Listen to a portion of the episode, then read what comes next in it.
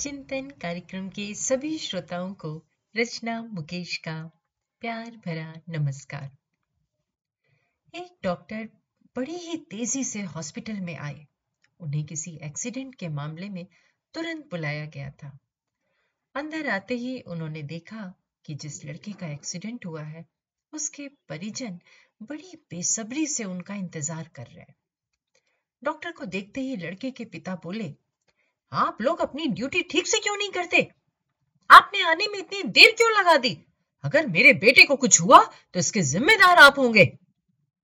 Doctor ने विनम्रता से कहा आई एम सॉरी मैं हॉस्पिटल में नहीं था और कॉल आने के बाद जितना तेज़ी से हो सका, मैं यहाँ आया हूँ। कृपया आप लोग शांत हो जाइए, ताकि मैं इलाज कर सकूँ।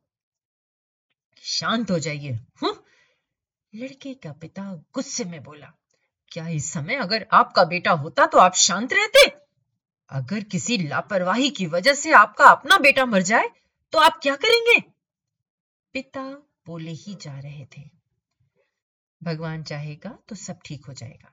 आप लोग दुआ कीजिए, मैं इलाज के लिए जा रहा हूँ। और ऐसा कहते हुए डॉक्टर ऑपरेशन थिएटर में चले गए। बाहर लड़के का पिता अभी भी बुदबुदा रहा था। सलाह देना आसान होता है। जिस पर बीतती है, वही जानता है।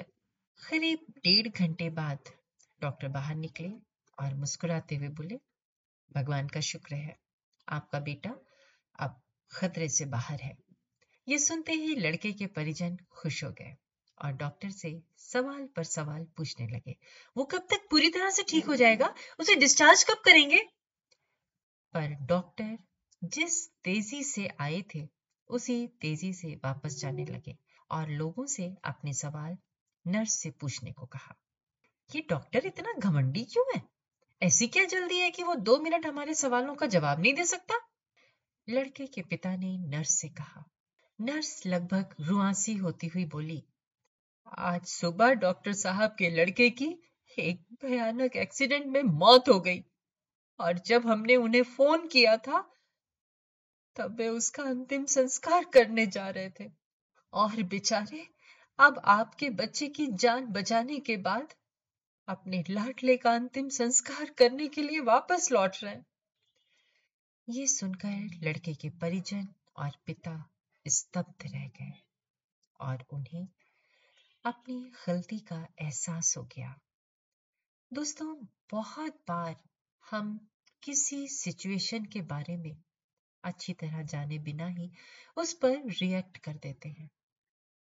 हमें चाहिए कि हम खुद पर नियंत्रण रखें और पूरी स्थिति को समझे बिना कोई नकारात्मक प्रतिक्रिया ना दें, वरना अनजाने में हम उसे ही ठेस पहुँचा सकते हैं जो हमारा ही भला सोच रहा हो।